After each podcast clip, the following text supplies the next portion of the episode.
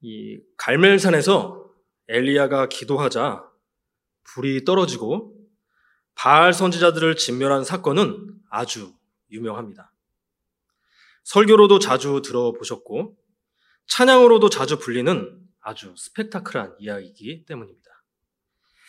여기서 엘리야가 바알 선지자들을 진멸한 이유는 그들이 이스라엘 백성들과 왕을 우상 숭배로 물들였기 때문입니다. 그렇기 때문에 바알 선지자들을 진멸한 것은 우상 숭배에 빠진 이스라엘 백성들을 회복시키는 일이었습니다.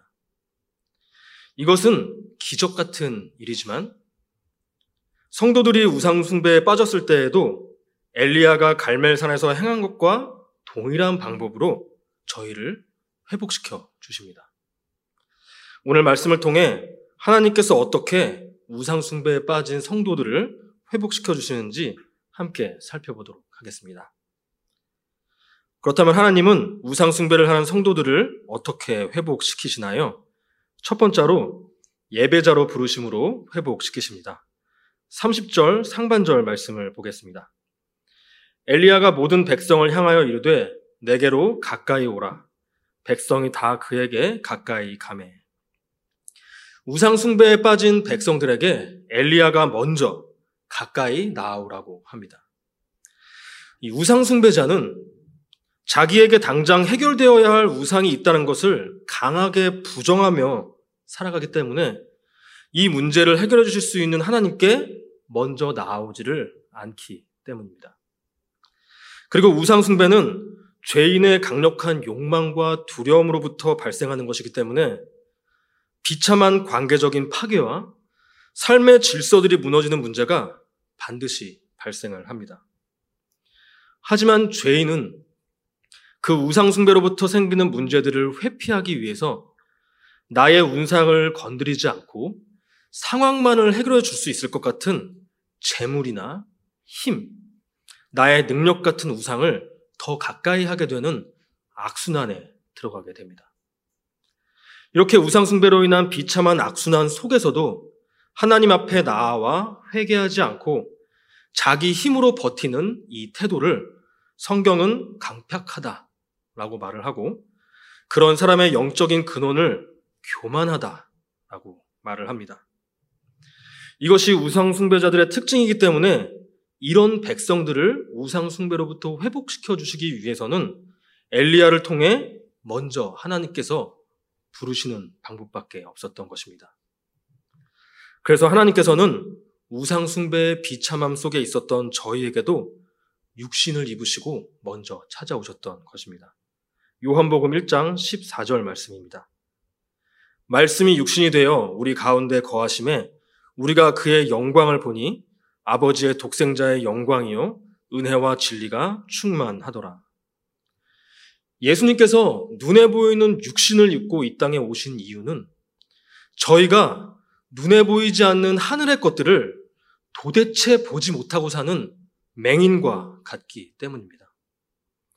하지만 저희를 회복시켜 주시고자 하시는 그 사랑 때문에 저희 눈에 보이는 육신을 입고 먼저 저희에게 가까이 오셔서 저희를 불러주신 것입니다. 누가복음 15장 1절입니다. 모든 세리와 죄인들이 말씀을 들으러 가까이 나아오니 죄인들인 저희가 이렇게 하나님 앞에 나아와 예수님을 눈으로 보고 복음의 말씀을 들을 수 있는 이유는 예수님께서 먼저 저희 가까이 오셔서 저희를 불러주셨기 때문입니다.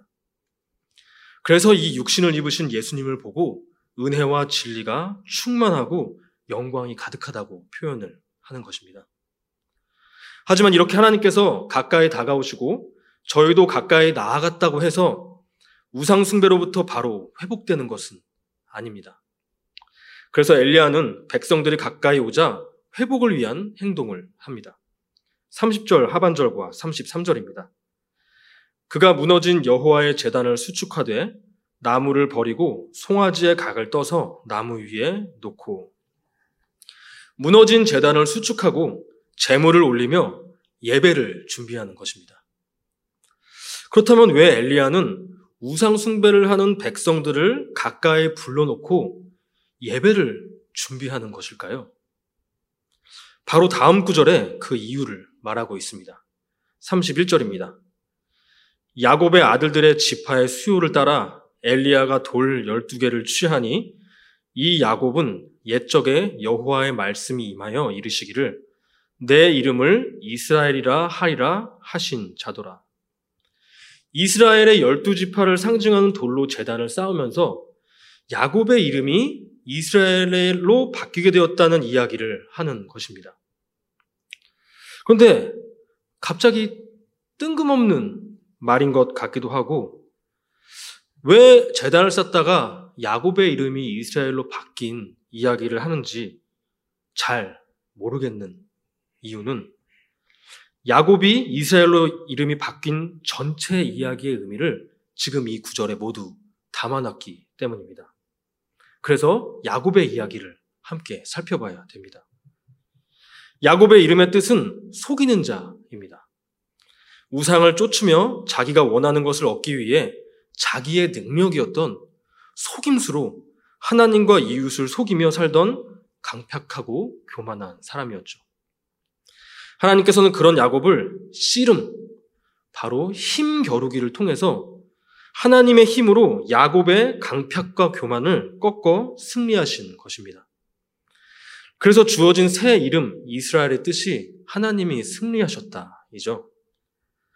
그렇게 하나님께서 강팍과 교만을 꺾어 주셨기 때문에 자기를 죽이러 오는 에서를 또 자기의 힘, 속임수로 대하지 않고 다리를 절며 자기 힘이 빠진 강팍함이 없는 모습과 교만 없는 겸손한 태도로 대함으로써 생명을 얻을 수가 있었던 것입니다. 하지만 그런 하나님의 놀라운 개입과 구원에도 야곱은 자기 우상을 여전히 버리지 못하고 세상 곁으로 다시 갔습니다. 그래서 야곱의 딸 디나가 세상 사람에게 가까이 다가갔다가 강간을 당하는 사건이 일어난 것입니다. 이 디나 사건은 하나님께서 구원을 해주셨음에도 불구하고 여전히 세상 곁에서 우상을 추구하다가 세상에게 욕보이고 공동체가 전멸당할 위기에 처하는 우상숭배의 비참한 결과가 드러나는 사건이었습니다. 야곱은 그제서야, 그제서야 이 비참한 상황의 원인이 교만을 꺾어 생명을 주시는 하나님만을 예배하지 않고 비참한 결과만을 만드는 우상을 숭배했기 때문이라는 것을 인정하게 되었습니다. 그래서 이런 변화가 나타났습니다. 창세기 35장 2절 상반절과 7절입니다.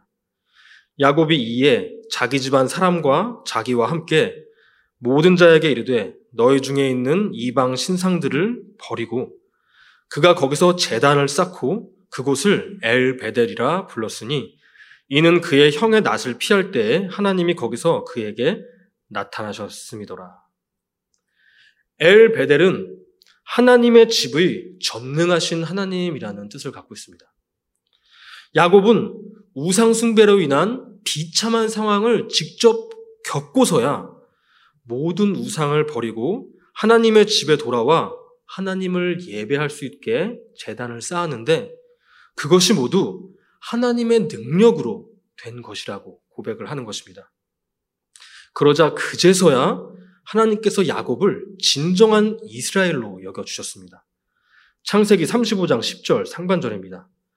하나님이 그에게 이르시되 내 이름이 야곱이지만은 내 이름을 다시는 야곱이라 부르지 않겠고 이스라엘이 내 이름이 되리라 하시고 결국 야곱의 이름이 이스라엘로 바뀌게 된 이야기는 하나님께서 하나님의 능력으로 우상숭배의 비참함 속에 있던 자를 하나님을 예배하는 자리로 불러주셨다는 것을 보여주는 것입니다.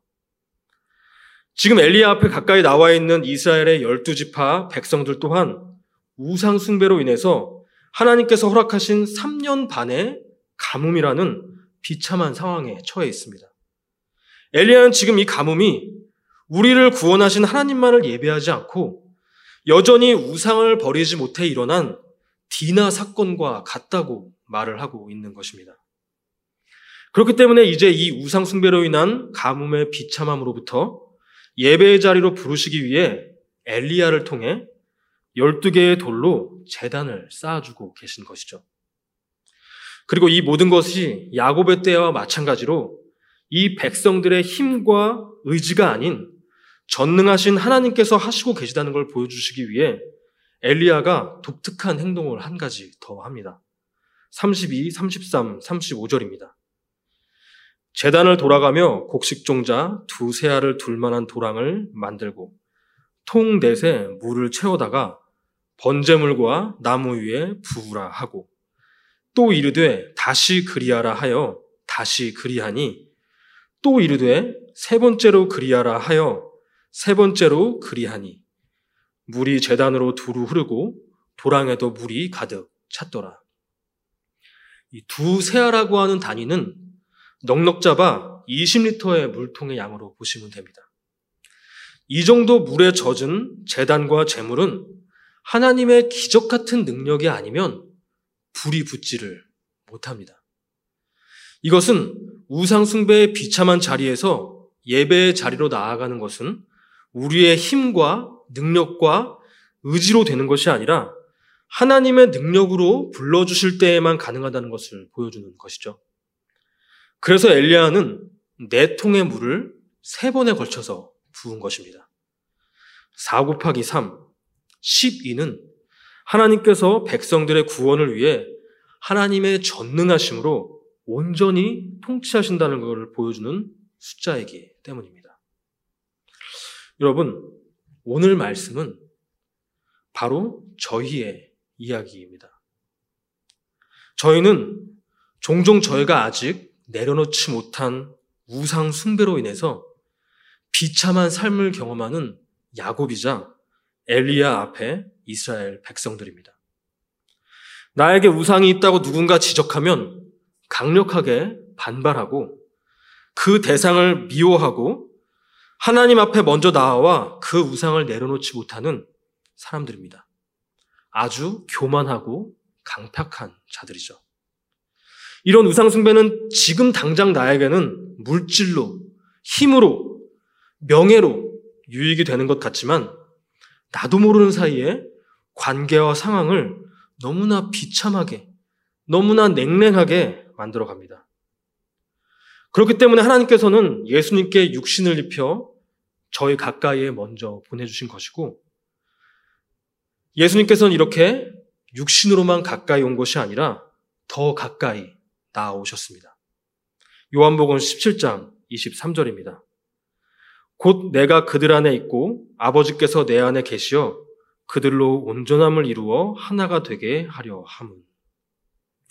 예수님의 영, 성령으로 저희 안에 거하시고 저희도 하나님의 거하시게 하는 것입니다. 사랑 관계에서는 이처럼 가까워질 수 없는 하나님만이 하실 수 있는 가까움인 것이죠. 그리고 그렇게까지 가까이 하시는 이유가 저희의 온전함을 이루기 위해서라고 말씀하시는 거예요. 그렇다면 온전하게 된다는 것이 무엇일까요? 요한복음 4장 23절 상반절입니다. 하나님께 참되게 예배하는 자들은 영과 진리로 예배할 때가 오나니 곧 이때라.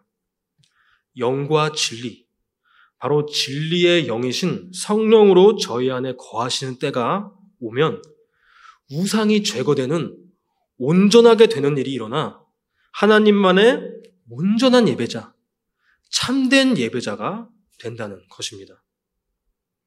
강팍하고 교만한 저희가 그 예배의 자리로 나아갈 수 있는 이유는 누가 저희를 예배당의 힘으로 끌고 가서도 아니고 내 힘으로 열심을 부려서도 아니고 바로 예수 그리스도의 은혜의 능력으로 저희를 예배의 자리로 부르시기 때문입니다.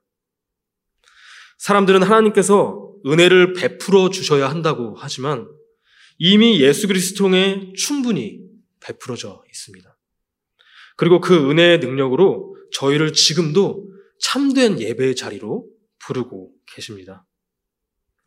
바로 그 예수 그리스도의 성육신과 십자가 은혜로 예배의 자리로 나아가 우상숭배의 비참함으로부터 회복하시는 기적을 경험하시기를 바랍니다. 두 번째로 하나님, 하나님은 우상 숭배를 하는 성도를 어떻게 회복시키시나요? 성령을 부어 주심으로 회복시키십니다. 재단을 모두 수축하고 물로 충분히 적신 엘리야는 하나님께 중보 기도를 드립니다. 37절입니다. 여호와여 내게 응답하옵소서 내게 응답하옵소서 이 백성에게 주 여호와는 하나님이신 것과 주는 그들의 마음을 되돌이키심을 알게 하옵소서 하매 백성들을 예배의 자리로 부른 엘리야는 이제 이 백성들이 이 예배를 통해서 우상 숭배에서 돌이키게 하게 하시고 하나님을 하나님으로 고백하는 참된 예배자가 될 수 있도록 재단에 불을 내려 주시길 간구하는 것입니다. 그렇다면 하나님께서 내려주시는 불로 이 하나님께서 내려주시는 불로 드리는 예배가 도대체 무엇이길래 우상 숭배를 하던 백성들을 회복시킬 수 있는 것일까요? 누가복음 12장에 그 답이 담겨져 있습니다. 누가복음 12장 49절 상반절입니다. 내가 불을 땅에 던지러 왔노니. 예수님께서 땅에 불을 던지러 오셨다고 말씀을 하시는 것입니다. 엘리야의 상황과 비슷하죠? 그렇다면 이 불은 어떤 불인가요? 누가복음 12장 50절 상반절입니다. 나는 받을 세례가 있으니 바로 성령의 불세례, 성령을 이야기하는 것입니다. 그렇다면 예수님께서는 이 성령의 불을 왜 이 땅에 던지시려는 것일까요? 누가복음 12장 51절입니다. 내가 세상에 화평을 주려고 온 줄로 아느냐? 내가 너희에게 이르노니 아니라 도리어 분쟁하게 하려 함이로다. 여기서 분쟁은 칼이나 총, 주먹, 심지어는 말로 하는 싸움이 아닙니다. 어떤 사람들은 이 말씀 뒤에 나오는 가족들 간의 분쟁이 있을 것이라는 말씀을 보면서 시어머니가 교회를 나가지 못하게 할 때 싸워서라도 교회를 나가는 것이라고 말씀을 하기도 하십니다. 하지만 모두 아닙니다. 성령을 받지 못한 세상 사람들과 성령 충만하지 못한 성도들은 기본적으로 자기 욕망과 두려움을 만족시키기 위해서 주변 사람들을 자기 도구로 이용하고 버리는 것을 너무나 자연스럽게 여깁니다. 그런 상황 가운데 성령 충만한 자의 마음에는 자연스럽게 갈등이 일어납니다. 아직 남아있는 옛 자아는 세상 사람과 똑같이 반응하고 싶어 하고 성령으로 거듭난 새 사람은 예수님과 같이 나를 십자가에 못 박아 그 사람을 사랑과 인내로 대하고자 합니다. 바로 이것이 예수님께서 말씀하신 분쟁, 영적 전쟁의 본질이죠. 이 세상과의 영적 전쟁에서 승리하기 위해서는 내 자아가 붙들고 있는 옛 사람과 나의 우상을 죽이는 내 안의 영적 전쟁에서 먼저 승리하고 내 안에 하나님 나라가 먼저 확장되어야 하는 것입니다. 바로 이런 일이 성도의 삶에 반복될 때 성도는 세상의 방식과는 다른 방식으로 살아가게 되는데 성령, 성경은 이것을 구별되어 거룩하게 된다라고 말을 합니다. 바로 그 일이 성령의 불세례를 통해 저희의 죄가 십자가에 못 박히고 씻겨나가는 방법으로만 가능하기 때문에 예수님께서 성령의 불을 던지러 오셨다고 말씀을 하시는 것이죠. 결국 엘리야는 바알 선지자들이라는 우상을 하나님 나라에서 제거하는 영적 전쟁을 위해서 성령의 불을 구하고 있는 것입니다. 그래서 엘리야가 중보 기도를 마치자 어떤 일이 일어나나요? 38절입니다. 이에 여호와의 불이 내려서 번제물과 나무와 돌과 흙을 태우고 또 도랑의 물을 핥은지라. 예수님께서 하늘에서 땅으로 불을 던져주신 것입니다. 예수님께서 성령의 불을 던지실 것을 모형하고 있는 것이죠. 이 불은 먼저 물을 말려버리고 번제물과 재단을 태워버립니다. 이 물은 우선적으로 이 일이 하나님의 능력으로만 일어난다는 것을 보여주기 위해 좀 전에 가득 부어졌었죠. 하지만 그렇다고 해서 제사를 지낼 때 제물과 재단에 이렇게 물을 붓는 경우는 전무했었습니다. 이렇게까지 해서 백성들에게 하나님의 능력을 보여줘야 되는 이유는 그만큼이나 백성들이 하나님을 못 믿고 세상 영향력에 젖어 있다는 것을 의미하는 것이죠.